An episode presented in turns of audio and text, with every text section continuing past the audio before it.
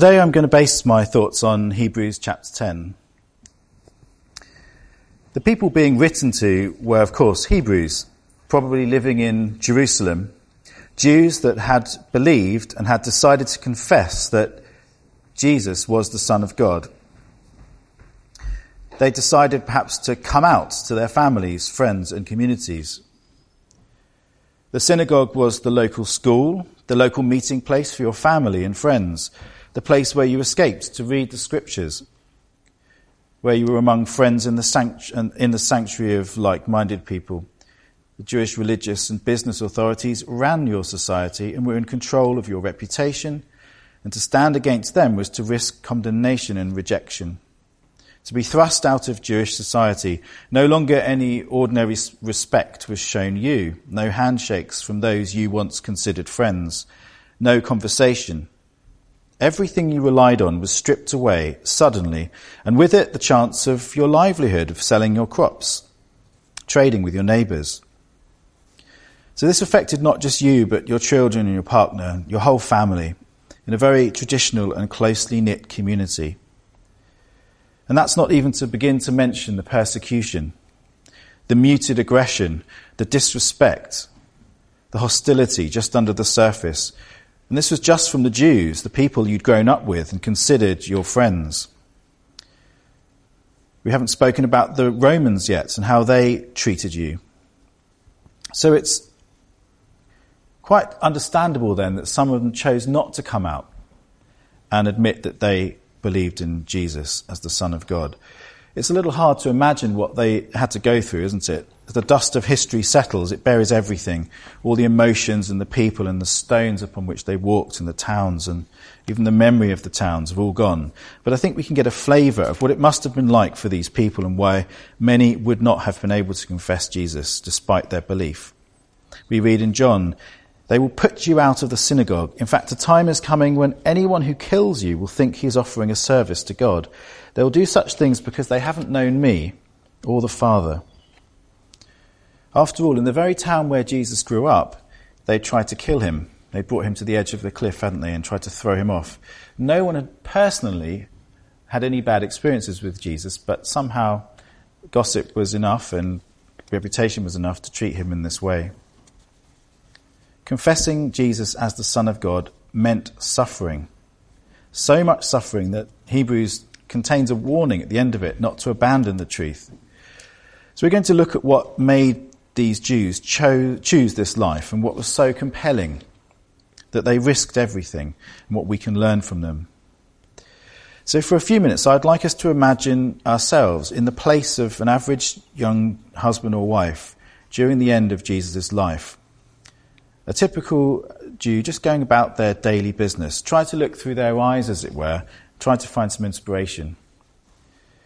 Perhaps earlier, one of them would have learned of Jesus' whereabouts and taken supplies and set off on foot to go and see him. To hear his unique message, to be touched or healed by him, or just to ask a question of him. They could have seen many thousands of others there, many appallingly disfigured, very weak and ill, shuffling towards a small group on the hillside. But in common with many other listeners, they wouldn't have understood what was about to happen to Jesus or had, he, had any mental defense against it. If they'd not already believed and were not already witnessing for Jesus while it was called today, their time was up. The slow metallic clink of hammer on nail was ringing out over the hillside. There were many who had until that point not dared to confess his name. Instead, they had felt that the security of staying within their culture was worth more than the insecurity of a public confession with possible persecution.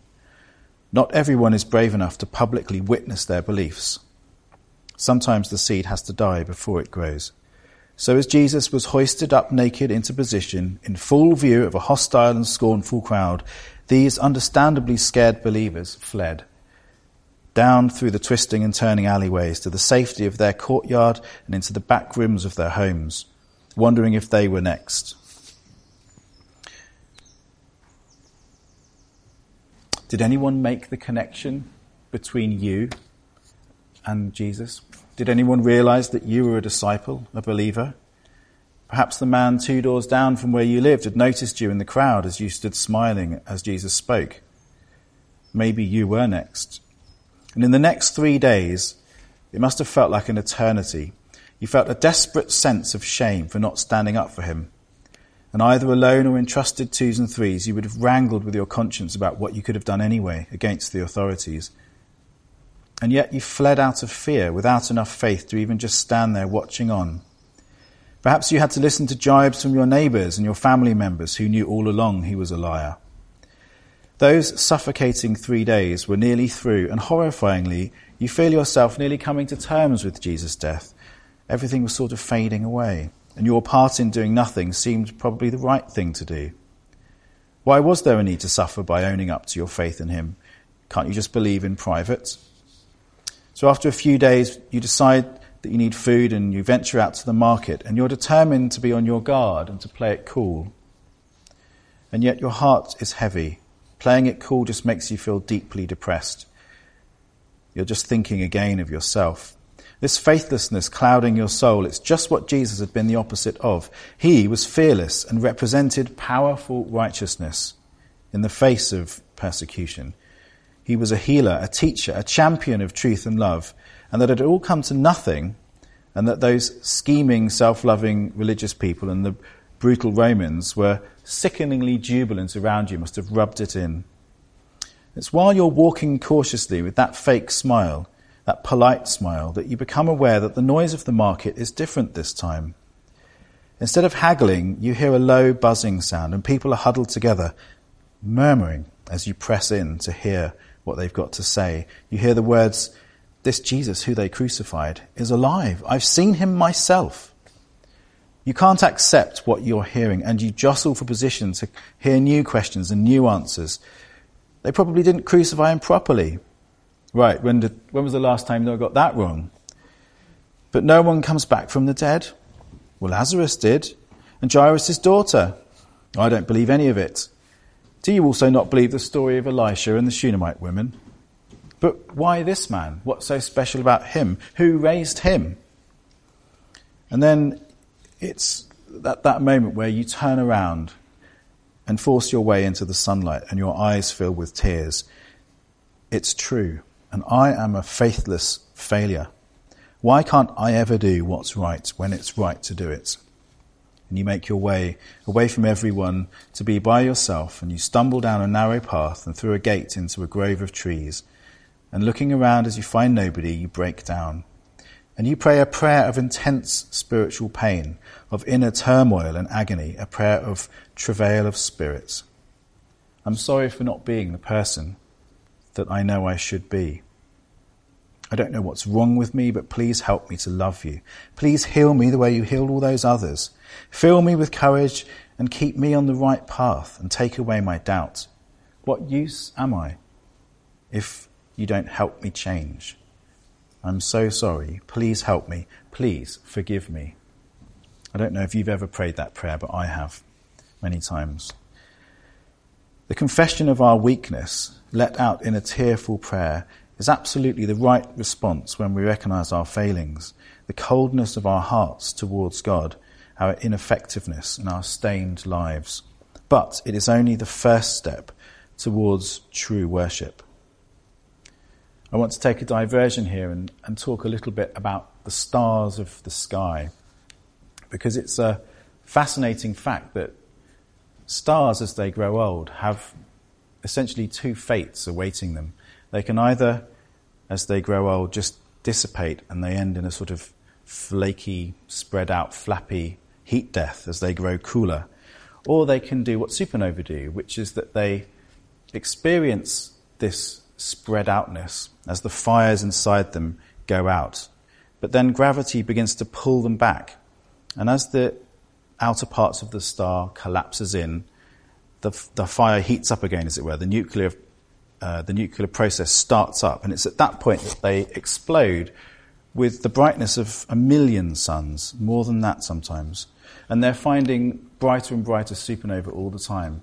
And I think that's a fitting metaphor for the way these Jewish people and us today here have to recognize the ebb and flow of our faith. We do fail and we do retreat off to be by ourselves when we recognize that failure. and we've realized that we have become cool and our, our faith, the light of our faith has gone out. But it's in that humility that we are able to come back. It's in the recognition of what Jesus has truly done for us that we're able to reignite that fire. And it's that reignition that is able to produce the, the massive difference in our faith. We couldn't have been like that if we'd been consistent. In some way, we need to recognize that it's not to do with us, but it's to do with Christ.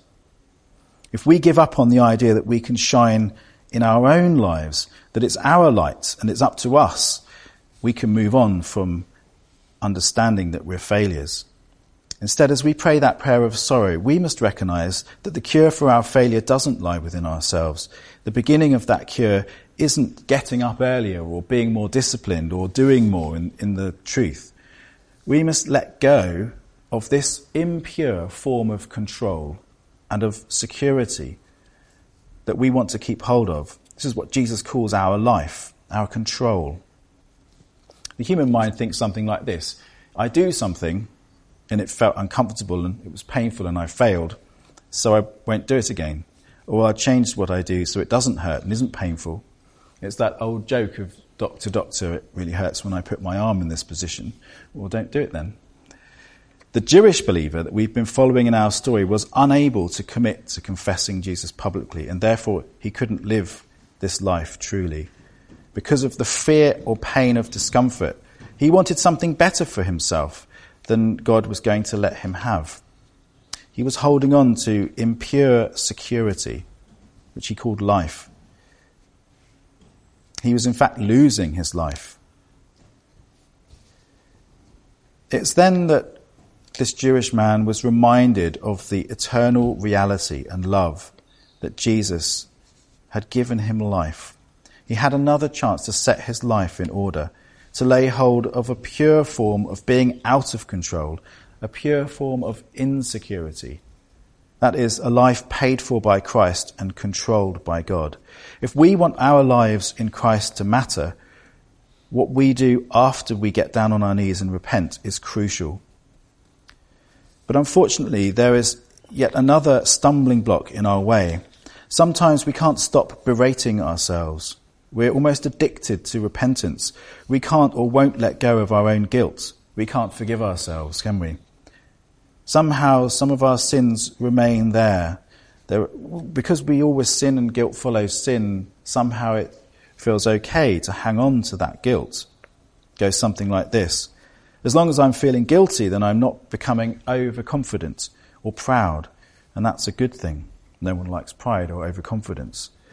But it would be nice not to be sinning. Surely it's best not to have sinned at all. I'm so awful because I have sinned and the guilt goes round and round like that in a circle. Some people have this sense of guilt that hangs over them, lingering on and on.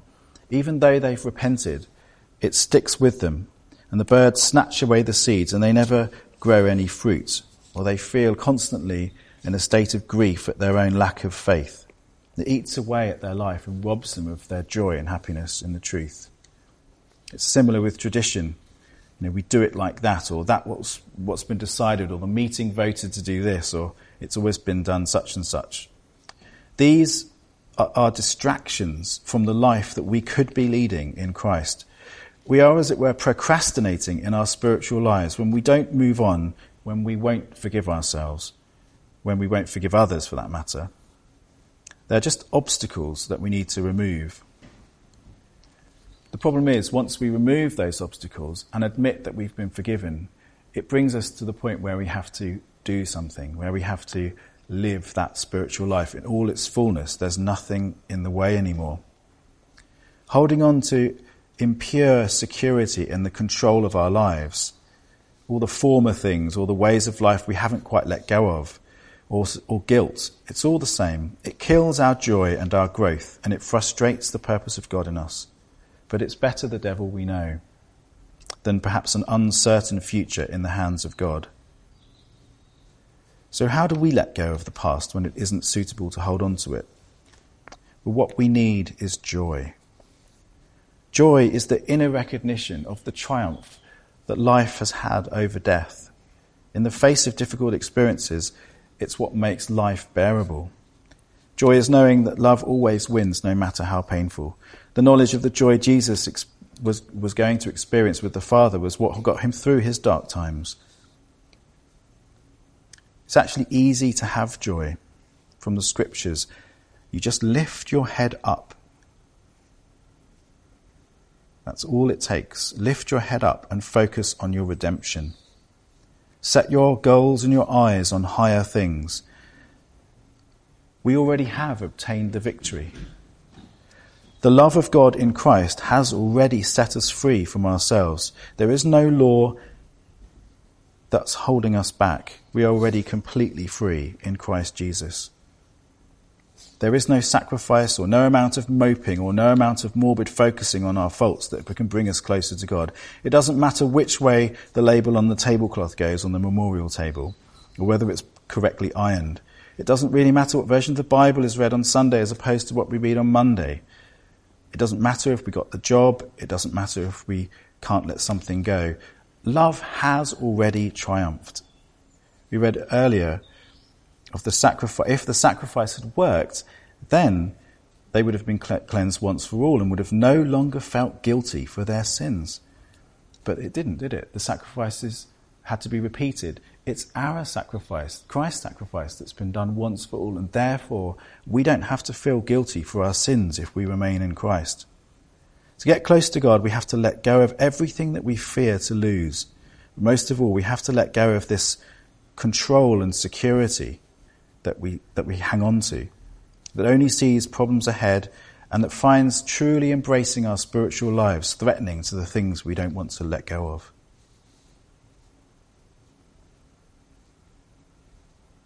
This is the covenant I will make with them after that time, says the Lord. I will put my laws in their hearts and write them on their minds. Their sins and lawless acts I will remember no more. And where these have been forgiven, sacrifice for sin is no longer necessary. And that includes a sort of reproach of ourselves and a berating of ourselves and a, and a failure to forgive ourselves. The Jews were absolutely steeped in tradition and thousands of onerous and tiresome rules. They were slaves to various laws of sin and death, all while being reminded of their failures under the law. Rivers of blood flowed as day by day one bulls and goats were sacrificed in their rows, and none of it made any permanent difference. The hidden message of Hebrews 10 is to me that if the Jewish believers could embrace this new way of life based on an amazing sense of joy and freedom through Christ, so can we.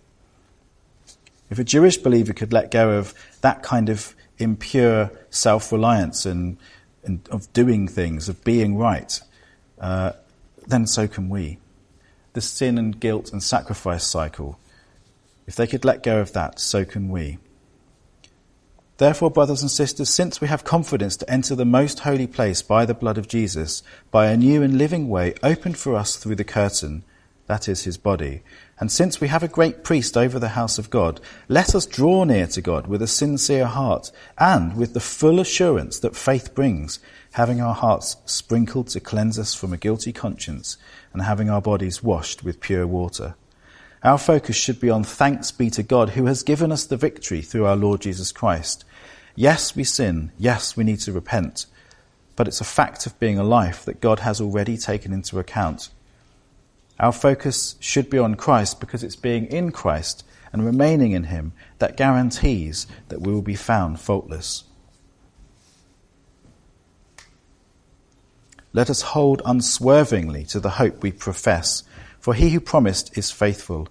And let us consider how we may spur one another on towards love and good deeds, not giving up meeting together as some are in the habit of doing, but encouraging one another, and all the more as you see the day approaching. So we know that if we stay in Christ, we will be found faultless and flawless. So, what could be more sad than seeing a brother or sister struggling with issues of tradition or persistent guilt or any other issue that they have? The togetherness and fellowship that we share today here and wherever we meet is so that we can show towards each other a little of that love that God is reaching out in the pages of Scripture to give us. If He is going to find us faultless, then whenever we look around and spot a brother or sister struggling or making a mistake, it's our job to help them, but ultimately to find them faultless through forgiveness. It's our privilege to offer help. In this room now, we see a selection of those who will be in the kingdom as our fellow workers. And so we come to this warning, which I want to deal with because I want to take the heat out of it. I've read this for many years with a certain sense of foreboding. It's perhaps the most serious warning in all Scripture. We deliberately keep on sinning after we have received the knowledge of the truth. No sacrifice for sins is left, but only a fearful expectation of judgment and raging fire that will consume the enemies of God. Anyone who rejected the law of Moses died without mercy on the testimony of two or three witnesses. How much more severely do you think someone deserves to be punished who has trampled the Son of God underfoot, who has treated as an unholy thing the blood of the covenant that sanctified them, and who has insulted the Spirit of grace? For we know him who said, It is mine to avenge, I will repay. And again, the Lord will judge his people. It is a dreadful thing to fall into the hands of the living God. This is a very hard passage to read because we all know that we have fallen, fallen short of the glory of God and sometimes even sinned deliberately. But I wanted to raise this passage because today is about love casting out fear. This morning is about the victory that has been given us if we remain in Christ. Parents fear that if they educate their children in the truth, their children will be guilty and will be come under the judgment of these verses. And young ones worry about being sinners and don't like the idea of being a baptized sinner because the punishment looks worse than being a non-Christian sinner. These verses, these verses refer to a deep knowledge of the truth. Epignosis, the word is, not just head knowledge, but having approached the truth and truly understood it and know what the benefit is and full in the face of that to walk back deliberately and unrepentantly. If you've heard the gospel, you, can, you cannot be an apostate necessarily. It refers to those who know the truth. It's not just merely hearing a snifter of it. You have to really have lived it. In chapter 6, verse 4, he describes an apostate as someone who was enlightened or illuminated, who had tasted the kingdom and everything about God's plan and purpose, and then rejected it. We don't know, I suppose, of each other whether it refers to anyone that we know. And we can only sort of attempt to judge ourselves, but both those judgments are outlawed in Scripture. It's for God to judge. But we know the criteria that He's laying out here, and we can ask ourselves, does it apply to us or anyone we know? And I hope that we will decide no. Even among the sinners, even though we know we sin. I left the truth, as it were, for a while, uh, probably 10 years ago, five, ten years ago because I found living the truth very difficult. I always believed, but I found myself slipping away. I lived abroad. I didn't break bread. And I, I thought about God every day, but I couldn't come and be with others. I didn't want to have to talk to them about my private fight, I suppose, my private struggle. Was I an apostate then? I don't think so.